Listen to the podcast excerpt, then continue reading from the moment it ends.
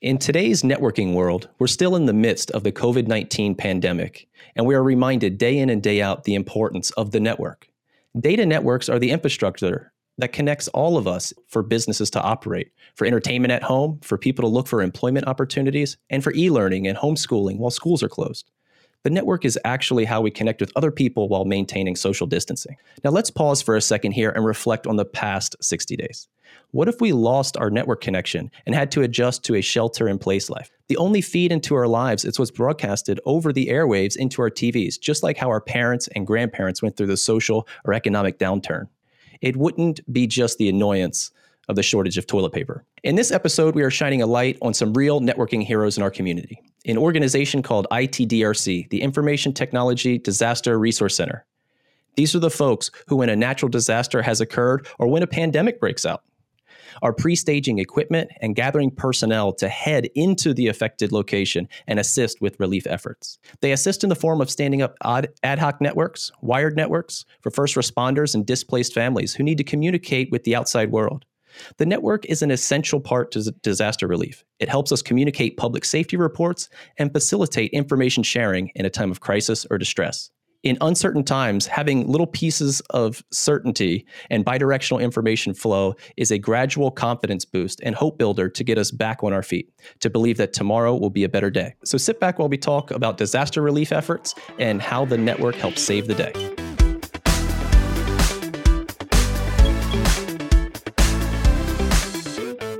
I'm Tony E, and I have Jordan Martin with me. And today on the Network Collective, we're joined by Andrew White and Dustin Lee of ITDRC. They're here with us to share some of their stories and educate us all on what it takes to be part of the digital relief efforts for man made natural disasters. We're going to hear about the organization and the cool, nerdy networking things that go into the digital disaster relief efforts. Andrew, Dustin, thanks for joining us. Uh, thanks for having us. Glad to be here. So, before we actually uh, uh, do a deep dive into the organization and the cool tech you guys are using, um, I want to get a little bit of background on each of you. So, if you could, uh, can you tell us a little bit about uh, yourself and your professional background? Let's start with Andrew. Uh, yeah, so my name is Andrew White. I am the Region 6 Director for ITDRC. So I have responsibility over uh, Texas, Louisiana, Arkansas, Oklahoma, New Mexico. And um, I am an IT person by trade. I started out as a medic, uh, worked as a network engineer for a long time. Um, uh, owned the audio video conferencing and unified communications for Citigroup globally, and then um, had the opportunity to go work for DHS, helping them develop programs to train responders to use IT as a part of um, their response efforts. And then I'm also a member of a FEMA search and rescue team um, as a communication specialist. So I'm kind of heavy in this space. Wow, you really got a lot going on. And Dustin, let's hear a little bit about you. Sure. Uh, so I am the Region 9 director, or one of the Region 9 directors for IT DRC.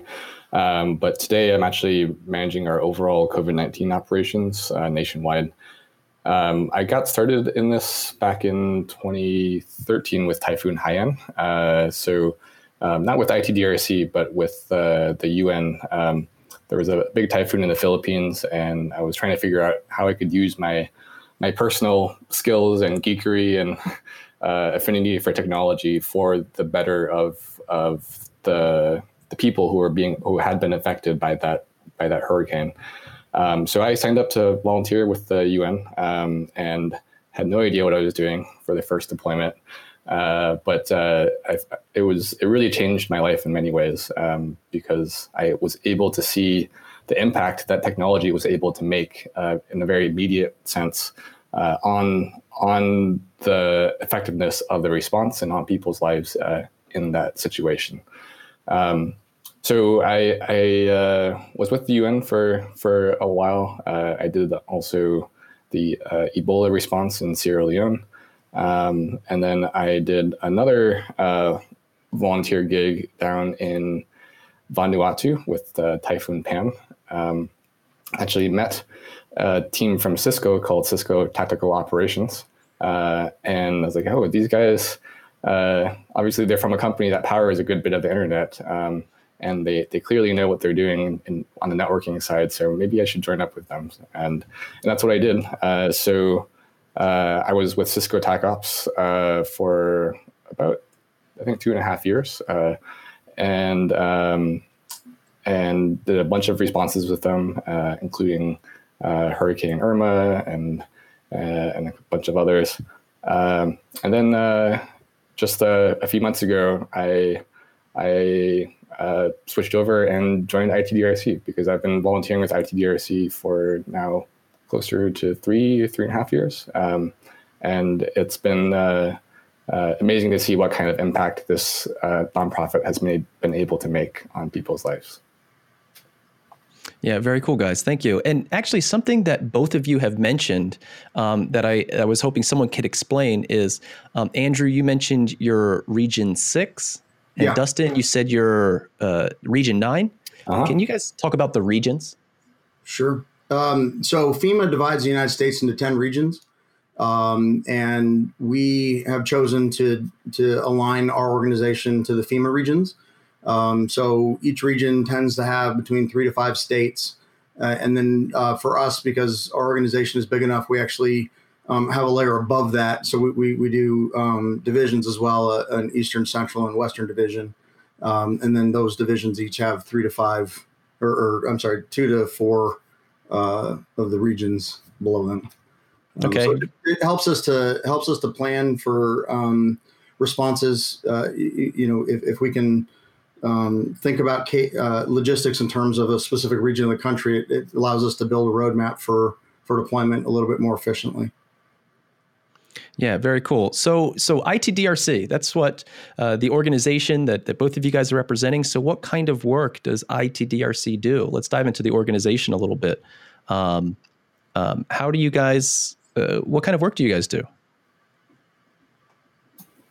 All right, I guess I'll jump in here. Uh, so we do pretty much anything that's tech related uh, for disasters or post disaster.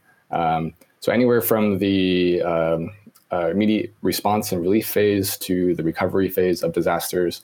Uh, what we do is we try to fill in the gaps uh, in between when, for example, you lose critical infrastructure after a hurricane uh, until the commercial service providers can, can come back and folks can get back online. Um, so if you think about, for example, uh, Hurricane Maria in Puerto Rico, uh, so a devastating hurricane uh, really impacted the, the, the critical infrastructure of the island and, and many of the surrounding islands uh, quite severely. Meaning that you know you lost cell service uh, right across the island, you lost power, uh, you lost the ability to um, to contact fam- your family. Uh, so if you're on one side of the island and you wanted to make sure your family was okay on the other side of the island, there was really no way to do that until uh, until cell service or, or communications was restored. So um, so that's one piece of it. Uh, of course, communications is also critical for the first responders. So we're talking about medical services, public safety services, emergency operations management. Um, being able to uh, send an email, to get on the phone, uh, even to you know go on an instant messaging platform like WhatsApp or whatever it is, uh, that all of that is critical to being able to coordinate uh, an effective disaster response. And I'm sure Andrew uh, will speak a lot more to this because that's kind of his bread and butter.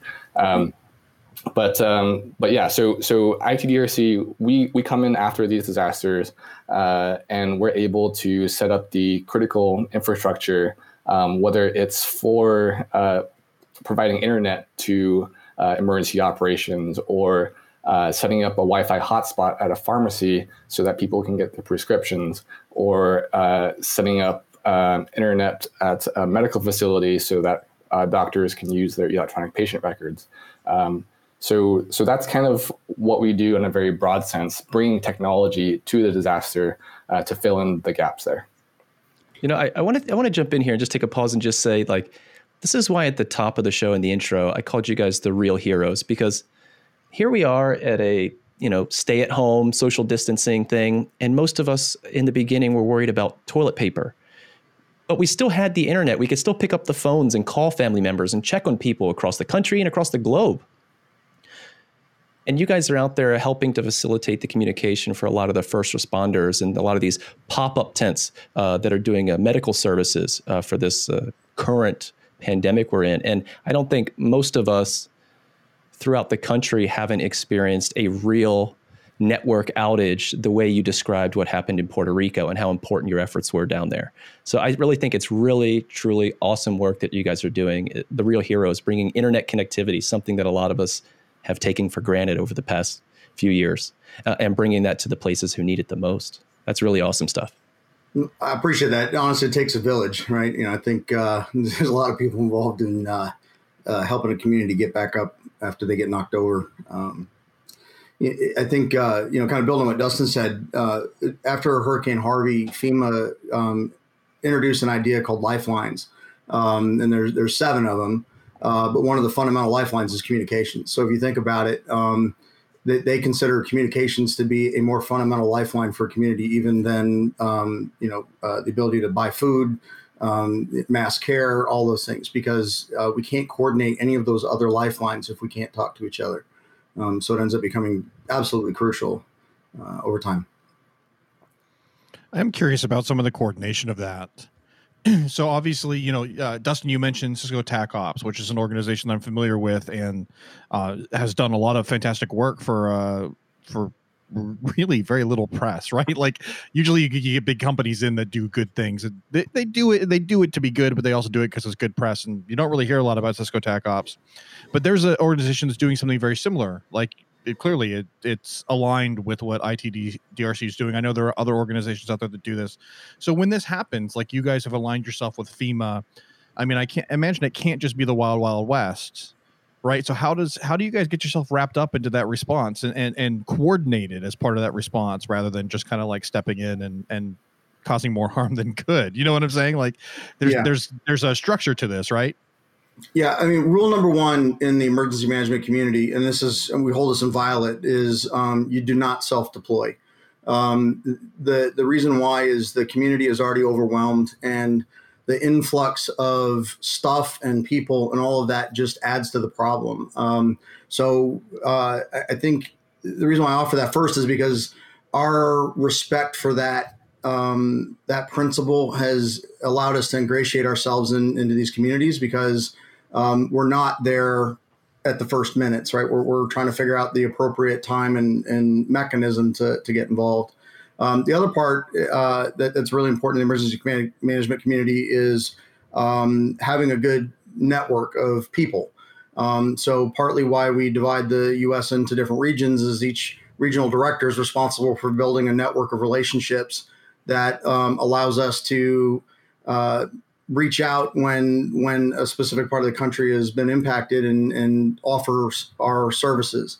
So, uh, you know, for example, during during this current COVID response, um, I'm very close with a lot of the emergency management at a state level in the state of Texas. So, you know, I started calling them and saying, what what kinds of needs are you having? And as we were starting to set up uh, mobile testing sites, it was very clear that that was not going to be very effective without networking. And so, um, we were given the tasking to go and support those mobile teams driving around. So that typically it's a combination of our knowing people who maybe know people who know people who can get us an introduction. And um, you know usually what happens is once people hear about us they put us on speed dial. So um, like we, we went out to uh, surf city north carolina for hurricane florence. Um, they'd never heard of us and we did our thing and got introduced and went out and helped them. Um, i would bet you we were one of their first three calls they made during covid um, to to get back out there and support them. So you know we don't we don't tend to want for business after we've been somewhere. That makes sense, and and uh, the, I really was looking for that. You know, we don't self deploy. The idea is, you know, we build relationships and make ourselves available. Now, you guys are uh, a volunteer based organization, or are there people full time staff, or is it a hybrid of those two things? I don't think we have any full timers, right? I mean, we kind of every now and then we do, but I think Chris uh, Chris uh, Hillis, who's one of our, uh, he's the chairman of our board of directors. Uh, I think might kind of be a full time. Okay. generally, oh, so generally, generally, it's yeah. it's volunteer or part time type type responsibilities here. You're doing this in addition to a day job. Uh, yep, absolutely. Yeah. Okay. So so I mean, like as an organization like that, it takes a lot. I mean, what you're talking about, we again just drawing a parallel with Cisco TAC Ops, where they have a whole team of people that are full time people. Like that's what they do. You know, like that's their job. It's what they get paid to do, and they're ready to deploy at a moment. They've got gear and equipment and all kinds of things that are available to them from a resource perspective. How does ITDRC handle that from a volunteer basis? And then the, the uh, I, there's equipment involved in this. Like, you know what I'm saying? Like, you can't just show up with your bare hands and make communication happen. There's gear and there's whatever. So, like, so what's the strategy there? Like, how do you guys how do you guys deal with that? Yeah, that, that's really one of the things that I was really amazed by um, while I was both with Cisco TACops and also a volunteer with ITDRC. It was always amazing to me um, what ITDRC as an organization was able to accomplish with uh, primarily volunteer labor. I mean, we're we have about 2,000 volunteers who contribute to our our ability to, to be prepared as well as to respond to these disasters. Um, but I think the, the heart and soul of it is is really our incredible um, uh, leadership and organization structure, um, where we're able to to really mobilize the the workforce uh, of, of, volunteers when, when we want to, uh, and also uh, it's it's with our incredible volunteer base. So we have uh, all these amazing folks from really incredible tech partners uh, across the, the US. So, um, you know, folks who are, are, are super, super smart. I mean, these are some of the best people I've ever had the opportunity to work with um, in, in ITDRC. Uh, it's, it's, it's really, it's really crazy. Like, uh, so of course we have all your, all your kind of top tier tech companies that, that you would typically think of. So we got the, the, the Cisco's, the Amazons, the Googles, the, the Facebooks, HP, Dells, Ruckus, Arubas, and I, I apologize because I'm going to omit a bunch of names here, but but all these really really awesome engineers um, who in many cases these are the folks who develop the product lines that we use for for disaster response, right? Um, so uh, if we ever have uh, if we ever come across a problem when we're trying to deploy uh, any particular piece of gear, we can sometimes, oftentimes, go back to the folks who were involved in engineering uh, that product uh, for for assistance. So, so that's that's really cool. Um, so we've got like again, so we've got about two thousand volunteers who help to drive this effort, uh, and it's like Andrew said, it's really a village that that makes this happen. Yeah, in fact, another anecdote that I love, kind of building on what Dustin said. Uh, during Harvey, we were helping out um, a school that uh, was smart and tried to have a primary data center and a backup data center.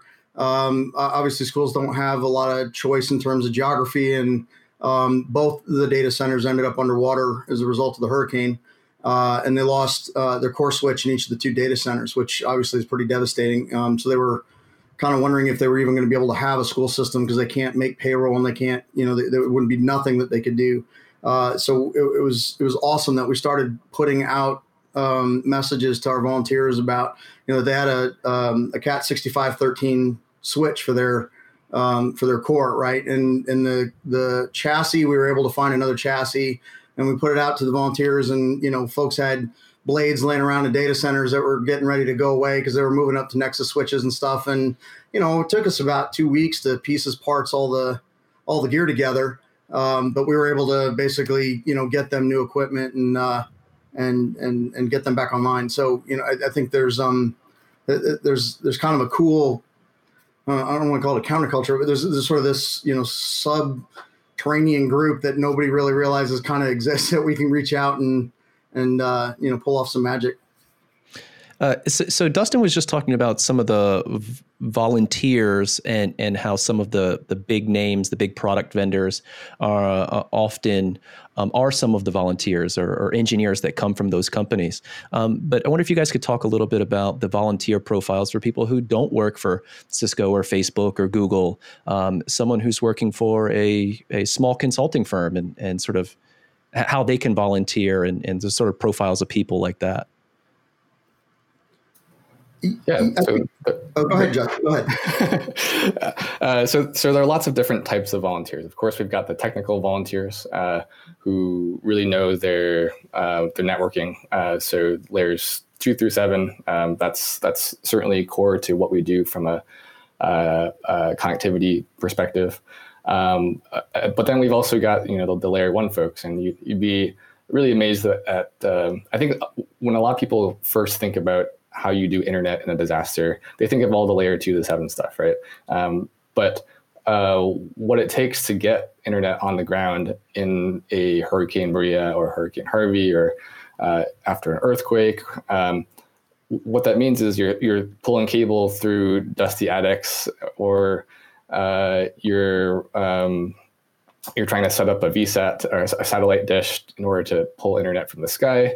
Um, you're, sometimes you're climbing towers. Uh, sometimes uh, you're you're setting up point-to-point links. So there's a lot of layer one cabling and uh, just operating hammer drills and and zip ties and duct tape. Um, so that's so that's but that's just the technical side of things.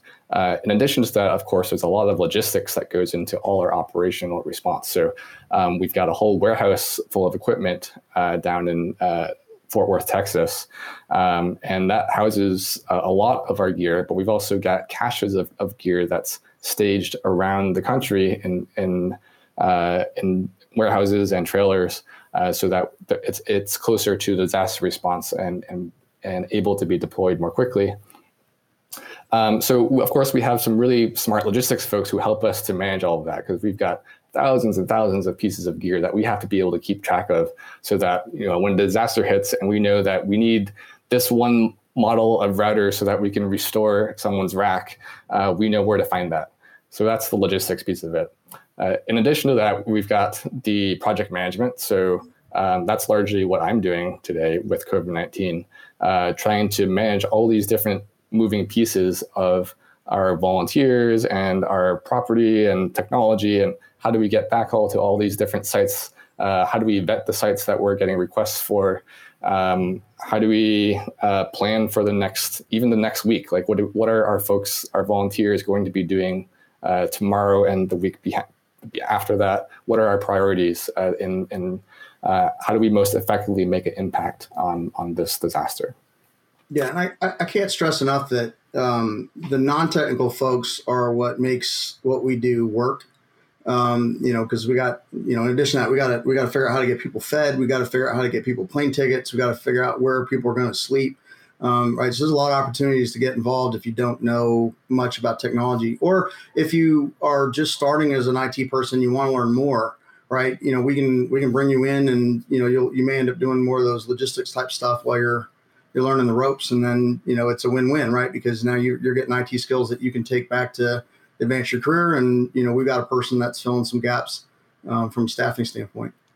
Yeah, and um, and at the bottom of the show, we're going to include all of the contact information in case anyone wants to volunteer or donate or anything like that uh, to help ITDRC and the community. Um, uh, but but but also, I want to talk about how can someone become a, a volunteer? Uh, meaning, is there IT training? You just said you'll take someone with uh, who wants to learn more about IT. Do you guys do IT training? Are there certifications? Uh, what does it take to become a volunteer? Yeah, so the that that's a that's a big deal. Um, the there are two classes that you have to take that are offered by FEMA. Um, there, there's a concept in the emergency response world called the incident command structure that is um, it's it's part of the um, national national incident management system, which is something that um, was created to to organize the way all agencies and responding organizations react to an incident. So. Um, a, a, big part of what, what it takes to be deployable with us is taking the classes that help you understand that framework so that um, you you know where you fit and understand what's going on. Um, that's a big one. I would highly recommend taking that um, anyway, even if you didn't volunteer with ITDRC, because, for example, if you get hit with ransomware and the FBI shows up, they're going to use ICS. And you're going to spend your first days of your response taking ICS classes so that you know how to integrate with the FBI. Um, you know, things like that, right? But anyway, so those classes are um, are a big part of it. Uh, we have a, a, deployment class where we kind of teach people how to be safe downrange. Um, and and then there's uh, an introduction class that that where we show people some of our technical capabilities. Um, and then most of the rest of it is mentoring uh, because, like I said earlier, uh, relationships are a big part of being successful in in response. So for us, uh, I think it's more important for us to partner you up with somebody and have you learn from them than to just give you some YouTube videos to watch and you know tell you we'll see you at the next big one. A moment ago, you guys mentioned uh, logistics and uh, like this to me i think is is probably one of the more interesting topics. So technical skills lots of people have technical skills. People volunteer because they're good you know like that doesn't surprise me. I get all of that uh, and it's awesome. I'm not trying to downplay it at all. It's really cool that people sp- you know donate their time. But you just mentioned you have thousands of pieces of gear sitting in warehouses and trailers and whatever. You have a logistic system there. And when i think about disaster response i think about the fact that usually the infrastructure is in some crumbled state. Like that's the reason why you're deploying. So getting equipment places can be a challenge and uh, um you know so like so can you talk through that like what does that look like from your like if you have a piece of equipment sitting in a trailer somewhere and it needs to make it to some caribbean island because they've been hit by a major hurricane or it needs to be you know sent to some place that doesn't have great um, infrastructure at the moment what does that look like how do you guys handle that i imagine there's like several tiers like I, i'm just curious what that looks like inside of itdrc yeah, so, so it's definitely the, the Caribbean islands and the Hurricane Marias. That, that was certainly one of the more challenging uh, operations that we had to do. Um, the the easier ones, which I'll talk about first. Um, so those are the ones who are that, that are on the continental U.S. So um, let's say we have a tornado that affects a relatively narrow swath of land. Uh, then we can drive one of our uh, emergency or, or, mobile technology units uh, basically up to the edge of the incident um, and be able to stage equipment and personnel from from that uh, from that vehicle. Uh, and and we have all sorts of different sizes of vehicles, and we can talk about those later, uh, where we can basically set up mini emergency operations centers and and uh, deploy equipment from those vehicles. Um, so so those are kind of our, our major assets that we're able to move around the continental U.S. Um, we also have lots of different kits that we're able to uh, uh, uh, get and have let people bring in more portable fashion. but so those are like the the easy deployments. I think COVID nineteen is a very relatively easy deployment uh, from a logistics standpoint, where we have all the all the all the major carriers. We can FedEx stuff around. Uh, we can easily have people just drive across the U.S. or or, or um, and there are lots of flights available. Uh, but uh, yeah, so Hurricane Maria, um, we have lots of great partners to in the logistics realm as well. So they're both the nonprofit partners as well as uh, commercial partners. Um, I'll, I'll give you an example from from Puerto Rico. So uh, we were trying to find a way to get uh, volunteers and equipment onto the island uh, in, uh, in, the most ex, uh, expeditious fashion possible. And of, of course, the airport was super congested and it was really, really hard to, to, to find a way onto the island. Um, but we one of our many many partnerships is with uh, Southwest, for example, um, and and we were our our volunteers were like the only people in the cabin of the airplane as they flew their very first flight to the island uh, to try to reestablish um, their operations. So we, we hitched a ride with them, uh, and it was just ITDRC volunteers and our equipment and and the staff of the of the plane. So um, that was really cool. Um, we also have a number of other relationships with uh, with uh, air air providers as well. Um, for example, through Airlink, um, and then there are a number of NGOs who also uh, provide flights like uh, disaster assistance response teams. Uh, so yeah, like for um, the, other thing, like for uh, our response to the Abaco Islands in the Bahamas, um, it's only about a forty-five minute flight from Miami. Um, you know, so we were also at one point even chartering planes. You know, kind of hanging around the airport saying, "Hey, if you're going over there, can we throw some stuff into your into your plane?" Um, and uh, you know, we'll we'll get it that way. Yeah, so we get really creative. Yeah. That's awesome.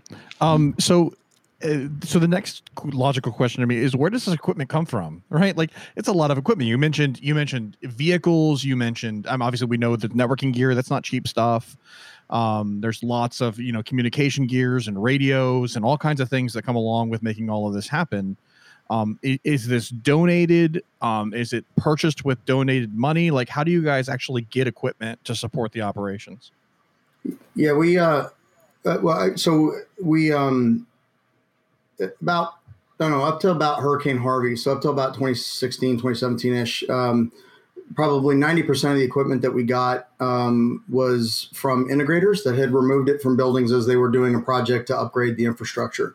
Um, so it was all enterprise grade gear. It's just you know a little bit old. Um, Harvey, the, the, Harvey, Irma, Maria hurricane stretch um, forced the the technology community, I think, to partner in ways that they really hadn't before. Um, and uh, that helped establish a lot of relationships with us and other companies. And I think that also then allowed us to turn a corner to where a lot of these technology companies were starting to donate excess inventory and things like that to us. So I'd say any more, um, probably, uh, I don't know, three quarters of our of our cache is relatively recent kit. Um, you know, it's not hand me downs anymore, um, with the exception maybe of laptops. Um, and uh, and that I think has been uh, especially recently has been one of the inspiring things. You know, like like Ruckus uh, donated I think what like a million dollars worth of Wi-Fi equipment to us to to support Project Connect and, and getting a lot of these communities that have sometimes never even had internet online, so that the students can continue their education. Um, so it's uh, it's been pretty pretty amazing to watch. And uh, something that I heard Dustin say um, earlier, uh, two things. He mentioned kits and he mentioned MTUs. So I wonder what's involved in a kit. And then MTU, he said it was a mobile transport unit, but I kind of want to talk about, you know, what does that look like? Is that just like a, a Ford F 150 with some junk in the back? Or do you guys have, you know, real vehicles with a, you know, with an extendable arm and a satellite on the back? I'm, I'm trying to envision this in my head. What are you guys working with? yeah, we roll heavy. Um, MTUs and the T is technology, mobile technology units. Um, you might think of it as a mobile command center. Um, our um, we have a, a 26 foot fifth wheel trailer that we drag. Um, we have an 18 wheeler that we can drag out. Um, when you push the sides out of the the trailer, it's actually about 900 square feet of uh, workspace with a data center in the front. Um, and then we've got a 42 foot uh, Class A diesel pusher RV that the sides pop out, and it's an operation center. Um, so yeah, when we when we roll, we, are rolling big. Um, and then the the kits are, you know, serve different purposes. We try to we try as best we can to to create kits that solve a single problem. So we have Wi-Fi kits and phone kits and things like that. Um, that makes it a little easier. We end up typically having to break apart kits, which is always frustrating because you're never certain that the kit you pull out has all the stuff that's supposed to be in the kit to make the solution work. Um, but generally speaking, that's that's how it goes. Dustin can elaborate. He does a lot more of that uh, than I do. yeah, I, I, think. Well, I, I, think Andrew nailed it. I, we have kits of, of, all different sizes and shapes for different purposes. Um, right now, uh, for COVID nineteen, uh, we're deploying a lot of. They're not really kitified since we we got a lot of the, the equipment kind of uh, last minute uh, from as part of that Ruckus donation. Um, but there is essentially like an AP and uh, a router and security appliance, and that's kind of a stack, and we shove it into uh, building so that we can we can provide expanded coverage for for um, for internet access during COVID nineteen. Um, but uh, but yeah, there's all sorts of different different uh, pieces of gear that we have that go into these. So yeah. so when I so when I imagine kit, I'm really imagining like a Pelican case, a Pelican yep. case, a briefcase style, can fit a carry-on, uh, overhead carry-on luggage if you needed to. Um, but I kind of wanted to talk about because uh, because Andrew and I had a call a couple of weeks ago and getting this show ready, and he talked about the kits, and I said I'm really interested in the tech, and he said, "Oh, that that's boring. That's boring. You know, it's just a it's just a kit. You know, you show up with it, it works." But I think what's really important here is the sort of evolution of the technology in the kits that you guys deploy because i'm sure whatever you had years ago is not the same stuff that you have today and i'm sort of figuring out what is the most efficient way to bring wi-fi and internet and, and communications to these to these places that you guys help. So uh, what sort of equipment did you start out with? What do you have now? What what has worked and what hasn't throughout the years? Yeah i, I um this is this is always I think kind of the fun part of our organization because as you might imagine, IT people all have very different and strong opinions about the right way to do stuff. Um, so one of the things I'll tell you about the kits is that you know they'll have varying degrees of success depending on your uh, your biases and opinions about some of this stuff, right? But um, uh, uh, in the past, um, uh, primarily our internet source was satellite. It was donated by Dish Network, and um, and so really what it was is it was taking a dish setup, including the modem, um, and then trying to just extend the wireless that comes off that modem. Um, and it was it was pretty basic. And then uh, we started deploying uh, Cradlepoints with MiFi's using the Wi-Fi's WAN, and um, and essentially doing the same thing. Obviously, it's a better user experience if I can make a cellular connection over a VSAT, um, and uh, and so it's pretty simple. And then um, over time, we started getting better quality equipment donated to us, um, and uh, that that allowed us to be a little bit more sophisticated in terms of our our approach. Uh, but I would say still that that um, the the equipment has gotten newer and to some degree the management capability has gotten better.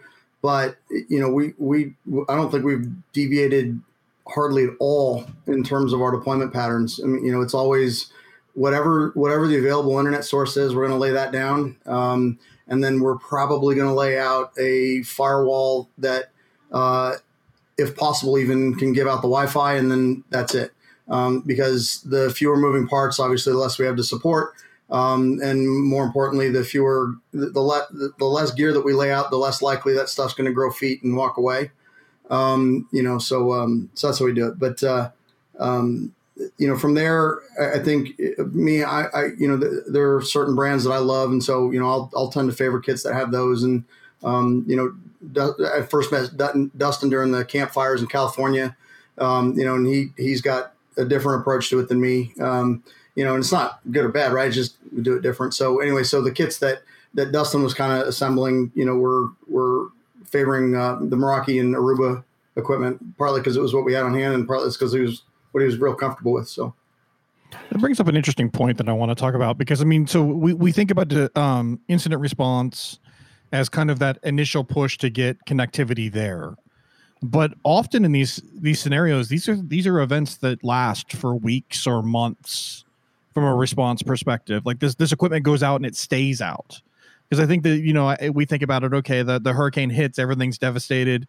You go, you roll it out, life is good. But the reality is, is now you have an IT infrastructure that needs to be managed. So you mentioned Meraki. Meraki has you know this nice remote management capability versus some other gear where you're you're in locally. So like, how does that look? Like, what does like day to day management look like once one of these kits is rolled out? Like, who you guys are maintaining responsibility for that? Or are you staying on site? Is it yeah. you roll it out and kind of roll back and, and, let other people step in and do what they need to do and only come out when you need to? Like, what does that look like in the day to day? That's a really good question, and it, and it's interesting because because we are vendor agnostic and we use gear from all sorts of different platforms. Um, it, it it really depends a lot on what we have on hand and what we're able to deploy to uh, any given site. Um, but um, as you kind of alluded to, one of the one of the main things that we're really trying to push now is ability to to to support and manage these sites over time. So uh, Puerto Rico, again, it's such a good example uh, of, of what we were doing. But we had more, we had almost 100 sites across the island at, at, the end of that operation just for Maria. And then we set up more for earthquakes that happened after that. Um, but how do we how do we manage these 100 sites? How do we check uh, when sites go down? How do we make sure that that the the clients are being protected um, without having to have a volunteer at every single site because that's just not practical reality, right? How do you you can't keep you can't keep our volunteers uh, in a disaster zone, um, 100 volunteers in our disaster zone just to kind of babysit each piece of equipment. Um, so so more and more the the gear that that we have um, is is is we go away from having it locally managed and, and having it more on a cloud managed um, scale. So um, as Andrea said, I, am I'm, I'm a little bit of a Meraki fanboy because I came from the Cisco world. Um, but Meraki does do an excellent job of, of being able to uh, see the status of each of those um, routers in the field and each of the APs in the field. We can see when uh, APs are being overloaded, if we need to add additional um, uh, Wi-Fi access, if, if our backhaul uh, is is really bad, uh, which happens all the time in disasters. Um, do we need to uh, swap out the the VSAT for a cellular link? Um, and all of that we can do from from a cloud dashboard. Now that's obviously not not only the, domain of Meraki. Um, we're doing the same thing now with the Ruckus APs, uh, being able to see um, how many clients we have at each of our COVID nineteen sites. Um, and you know now we have let's see, somewhere around 86 sites that have been open for COVID 19. So, so being able to to keep tabs on each of these different sites without having to either SSH into an AP or uh, or hit the command line at all, like that's really magic for us. So, um, yeah. Oh no, I was I was going to add. Uh, sorry to interrupt you. Um, the uh, you asked about the you know the deployment logistics and stuff like that. I mean, one of the challenges that we have is that we may be in an area for a year or more sometimes. Um, you know, we are still deployed for um, uh, Hurricane Michael out in Mexico Beach, for example.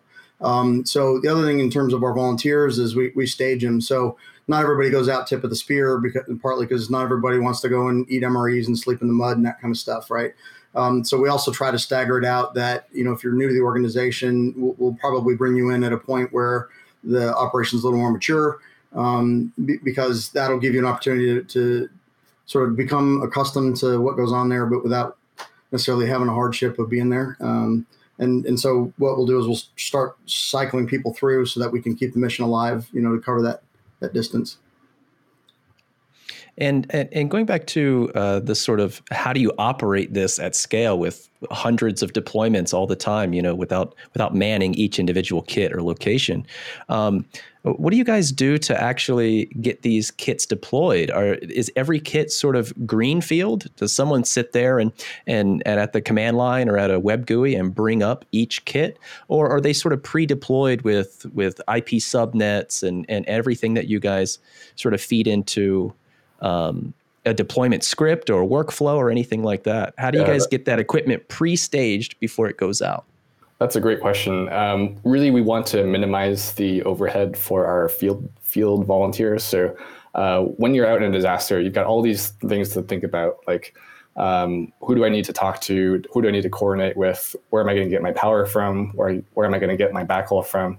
So the last thing you want to have to worry about is what is that esoteric command line thing that I have to type in in order to bring up the SD WAN for for this piece of uh, for this router. Um, so uh, all our all our gear that we ship out of the CS uh, that from from our warehouse, uh, we try as as much as possible to already have it to be pre-configured. Um, so whether that is already configured locally on the device, uh, or that device checks in with with some cloud management platform and we're able to push the configuration down into into the field. Um, that really helps us to to lighten the load on the folks who need to do all the all the layer one and layer eight uh, uh, interactions uh, out in the field. So um, so they can worry about the cabling, they can worry about the power, and and hopefully, in theory at least, all they have to do is plug it in, and and then they'll have a, a wireless network or, or, a comms network. Um, and then we have a great um, a number of support staff uh, who are able then to manage these these pieces of gear remotely. Um, so not everyone who is a volunteer necessarily has to be out in the field. Um, like if you want to support a disaster, oftentimes you can support it from the comfort of your home. Mm-hmm. Um, so uh, being able to uh, reconfigure a network, just you know, throw a password on a network uh, for the for the command staff. Um, with with the new tools that we have uh, with these cloud management platforms, that makes it really really easy, and and you don't have to be sitting in front of of their the serial cable uh, in order to do that anymore.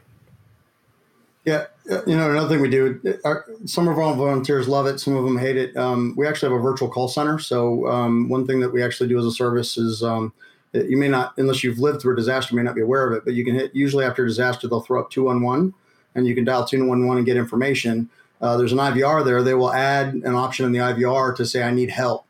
Um, that IVR option, um, we offer a virtual call center that you can route that to us and we'll field those calls um, and, and help collect information about, you know, I need diapers or baby formula or gas or a ride to work or whatever and, and route those to the right places. So, um, you know, there's a lot of, a lot of remote support opportunities um, as well. Wow. I, I didn't know that. Jordan, did you know that? No, that's, that's you, you always think you always think about the the incident response as being at the at the site, right? But it makes complete sense. I don't I don't approach a project and configure everything on site. You know what I'm saying? Like I'm gonna I'm gonna I'm gonna bootstrap as much as I possibly can before gear ever hits the ground wherever it's going, and I'm not putting it into a place where I don't know what I'm getting into. Like I know what I'm getting into, and I still do that because I have more control over the situation. So like, it only makes sense. But yeah, you just you don't think think about it much. I do want to I do want to kind of shift the conversation only because it's you know super relevant to now. I'd like to understand like what what the response has been for for COVID nineteen. Now we we've you know we've uh, danced around it and some of the other things, but specifically, what does your uh, environment look like right now um, with this? Because I think this is unique because it's not quite you know, uh, again, we think incident response as natural disaster. uh, pandemic is a is a unique model. So, what does it look like for you guys? What are you guys doing? How are you helping in this in this particular situation? We've talked about some of the pop up facilities. Maybe that's it. Uh, are there other things going on that are interesting? I'm just just curious. If you want us, I can talk about how it's changed our operational approach, and then you, maybe you can talk about Project Connect. Um, yeah. You know, sure. so, um, from an operational standpoint, um, I'm hazmat. I'm a hazmat technician. Um, we got a lot of guys on the team that are um, firefighters and former firefighters. So we worked together to come up with our protocols for uh, how to keep all the volunteers safe. And um, you know there are, there are um, training aspects that are important in terms of how to properly wear a mask, how to don and doff your gloves, and and that kind of safety equipment. And uh, so we work through our protocols for that. Uh, the other thing is all this equipment now is uh, contaminated or should be considered dangerous. So we had to work through uh, how we're going to decontaminate equipment, or are we even going to decontaminate it? Or we're just going to leave it leave it sit, right, let it let it go away. Um, and uh, and by building that, then that that allowed us then to more thoughtfully do our mission planning, which has really been what Dustin's been focused on.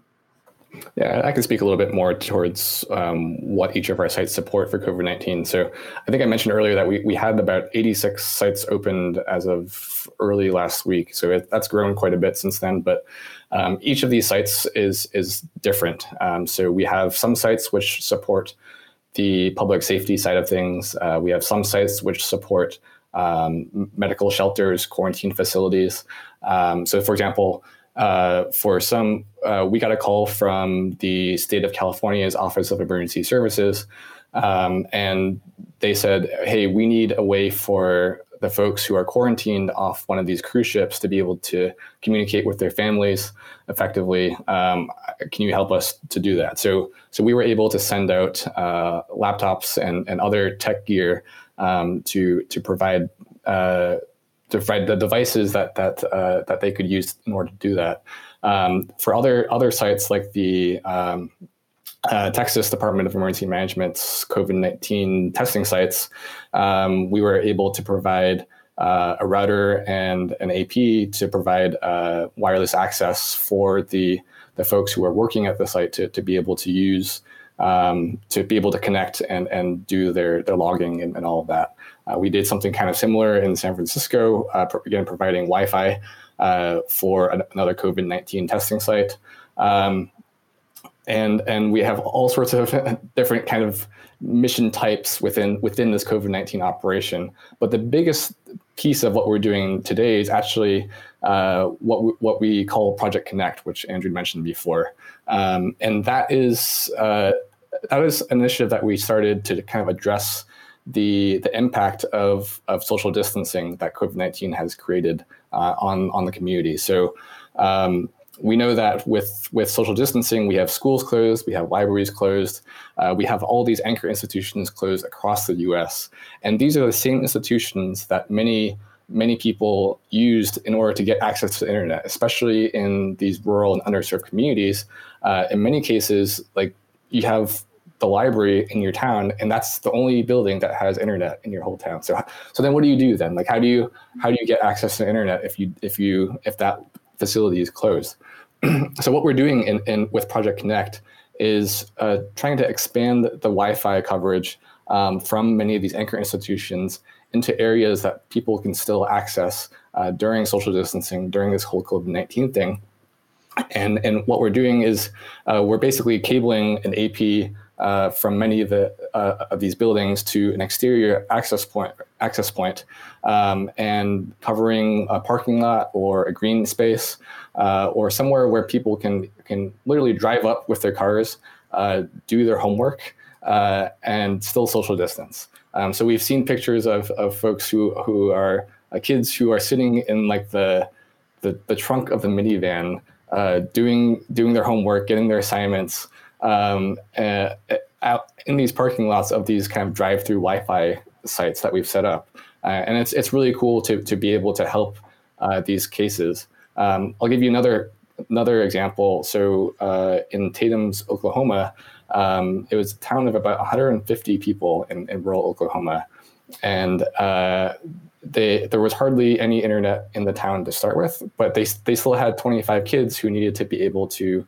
to access their school curricula because their schools were closed, right? So so so what were they supposed to do? So um, so we were able to to bring a satellite connection and uh, and a Wi-Fi connection um, at their church, I think it was, um, and set that up outside the church so that people could come kind of um, gather around the church, but social social distance, and uh, and be able to to do their homework uh, or find employment opportunities um, to to search for jobs or or do their digital banking, online banking.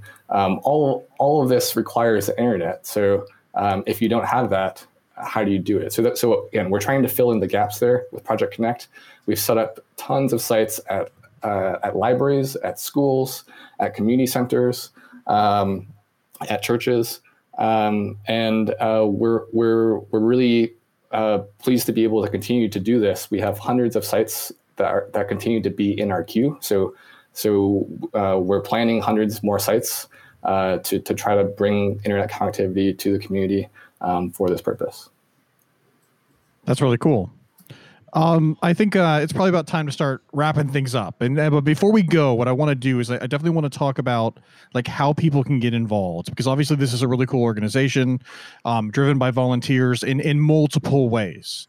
And so let's start with people who who who maybe are technical or non-technical and want to volunteer their time. Like, what does that process look like, and where do they go? Oh no, I mean it's pretty easy. Um, it, the easiest way to do it is to go to itdrc.org um, there's a volunteer button on the site which will take you to a form to fill out. Um, don't be ashamed if you don't have all the skills the form is asking if you had. That's that's it's not a qualifying type thing. It's just we're trying to understand what we're getting, even if that's nothing. That's still okay. Um, you fill it, you know, you get that done. You get an email with a brand new ITDRC address and a and an introduction to your regional director. it's pretty okay. Pretty Very cool. So so so not painless and don't be bashful, right? So you yep. don't have to be some you know uh, Uber networking engineer or you know come with some like huge level of skill set. There's there's opportunities for everyone involved. We talked about earlier. There's opportunities for all kinds of other operational skills. Uh, project management, logistics, those types of things. So, like, if you've got anything Absolutely. you think you contribute, don't be bashful, right? What about vendors? Uh, obviously, we're going to have lots of people who are vendors who are listening to this call, people who work for the major vendors. It sounds like you have relationships with with some of them, but if they want to get involved, how do they get involved? Who do they reach out to? How do they start, you know, working through the process of possibly donating gear or or skills or whatever? Is it the same thing? Go to the website, or is there another place that they should go um, to reach out? There is a contact form on the website to be able to get a hold of us, uh, or folks can email us email us at support at itdrc.org. Um, and uh, that's that's a great way to to to uh, start the conversation about how to build a relationship uh, with with your organization. Um, so if it's whether it's um, an organization that wants to send uh, equipment, um, whether new or refurbished, um, or equip- an organization that wants to send volunteers, or an organization that just wants to you know uh, help us find other partners who would help us to execute our missions. Yeah, um, things like logistics. You you yeah. mentioned the partner like air partners and exactly. shipping partners and those types of things. Like this isn't just technology. This is companies who want to get involved in enabling uh, the communications ability in, in, places that are difficult and there's all kinds of needs there right absolutely and, and, those relationships are critical to what we do so we, we definitely welcome folks to get in touch with us at support at itdrc.org I don't know how many airline executives listen to our show, but you know, like if you're out there, like yeah, like they want to hear from you. So, is there anything specific right now? Like, are there are there deficiencies or skill sets or things that you're looking for right now that is like we could really use someone who does this um, w- within our community because you know maybe you have it, but there's not enough of it, or maybe you just don't have it at all. Is there specific skills that like uh, you're looking for at the moment? So, so there are always always kind of going to be niche skills that, that we're looking for at, any given time. Uh, just an example from the last couple days, I know we were looking for tower climbers to uh, support bringing internet connectivity to a community that had never had it. Um, so uh, setting up point-to-point links for that. Um, but uh, really, we welcome uh, folks of all stripes, whether technical or not. um, whether you're in uh, in hardcore into the data center stuff or or you're into marketing and project management, we welcome everyone to, to join us for that. I, w- I will say that for Project Connect specifically, um, if folks have ideas of uh, where they want to set up, where there are needs for for internet connectivity, um, especially uh, for like for example for rural or, or underserved neighborhoods uh, or, or tribal lands, um, those are uh, those are sites that we really want to be able to get into our queue um, as quickly as possible so that we can prioritize the resources as, as we need to. Um, again, we really want to be able to connect communities that that have had difficulty getting access to the internet so that they can uh, find employment resources so that their children can, can access school resources uh, and and do what it is they need to do. Bridging the digital divide is, is really, really important to what we're doing. Sure, and and the last piece, and I, I, I definitely don't think it's the least important piece. All this takes money, right? Like all this all this happens because you know eh, while there's a lot of volunteers and a lot of donations and a lot of help, there still is stuff that just costs money. Uh, sometimes you have to buy a plane ticket. Sometimes you have to ship something. Sometimes you have to do something and there's not someone who's going to do that for you for free. So someone wanted to support it but didn't necessarily have the time doesn't necessarily have connections with a company who can give you something. How does someone donate? Like how does someone like just say hey like i want to pledge a little bit here. Uh, how, do, how do they do that? Uh, same thing. Uh, go itdrc.org there's a big red donate button that you can hit. Um, you know we take cash and uh, you know cryptocurrency and you know. Oh, so you can do it anonymously. Nice. Yeah. yeah, uh, yeah.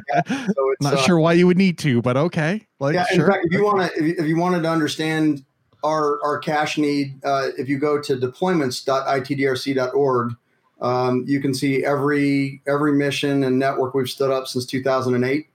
Um, that'll give you an idea of what our burn rate is. If you're not sure what it takes to actually make these things happen. Yeah. Yeah. Got it. All right. That's cool. That's cool. Transparency is always good. Um, so how about you guys individually? So you guys have shared a lot about what you're doing. It's very cool. Uh, can we find you guys anywhere online if people wanted to follow along and, and maybe participate in community with you guys? Dustin, I'll start with you. Are you on anything social media wise where people can find you? So I I am notoriously social media shy. Um, okay, you can enough. find me on Twitter, but I, that was I created my Twitter account back in the day where I, I didn't really think that Twitter was going to be a thing. So uh, my my Twitter account is is uh, on Google Plus when I was really into Google Plus. Um, on Google Plus. That's funny. Yeah. So you, but you won't really find anything there. Um, really, if you want to connect with me, LinkedIn is probably the best way to, to, okay. to get hold of me. And Dustin Lee, and just yes. your name. And yeah, awesome. All right, Andrew, how about you? Do you have any yeah. uh, online presence? Uh, a little bit. Um, I, I am kind of like Dustin. I'm I'm a little bit shy on social media. Um, also a little bit lazy. Um, you know, so that doesn't. Yeah, help. it sounds like it. yeah. With all the volunteer stuff you do, yeah, it sounds like you're lazy. That's how yeah, I um, categorize it. But, but, yeah, you, you can you can hit me on. I mean, I, am not terribly active on Twitter, but mine's um, Systems Management Zen, but it's MGMT Zen. Okay. Uh, is my handle, and uh, uh, it, it's probably hard to find. Andrew White's a pretty common name. Um, uh, but uh, andrew.p.white at gmail.com is my email. You can email me. I'm, I'm sure I'm going to get tons of spam now, but uh, you can email. I won't, I won't post a link on the website. So if, if, if people want it, they'll have to actually transcribe it themselves. Uh, yeah. We'll try to protect you as much as we can. Yeah, you can email me, or, or that, that's how you'd find me on LinkedIn. LinkedIn's probably the other easy way to get a hold of me. All right, sounds good. Uh, thanks, guys. Tony, how about you, man? Where can people find you online? Um, Tony E at Show IP Interface Brief on uh, Twitter and uh, my YouTube channel, youtube.com forward slash Tony E CCIE. Yeah. All right. I'm at BC Jordo on Twitter. If you like this, there's a lot more like it, right? So you can head over to networkcollective.com. We have tons of episodes on on technology and cool things happening in the technology space um, this was cool, a bit unique talking to an organization that's doing something unique. Usually, our shows are more focused on either a, a protocol or some of the things that are happening uh, within the industry from an industry perspective. But this was a this was a neat little twist um, to, to talk about how technology is being applied in, in really cool ways in, in difficult situations. Um, but yeah, so lot, lots and lots of networking goodness at networkcollective.com. Uh, we definitely want to engage with you as a podcast as well. We're at Net Collective PC on Twitter. You can find us as uh, Network Collective Podcast on LinkedIn and on Facebook. So I think that's about it. Uh, really, really appreciate you guys listening today, and we will see you next time.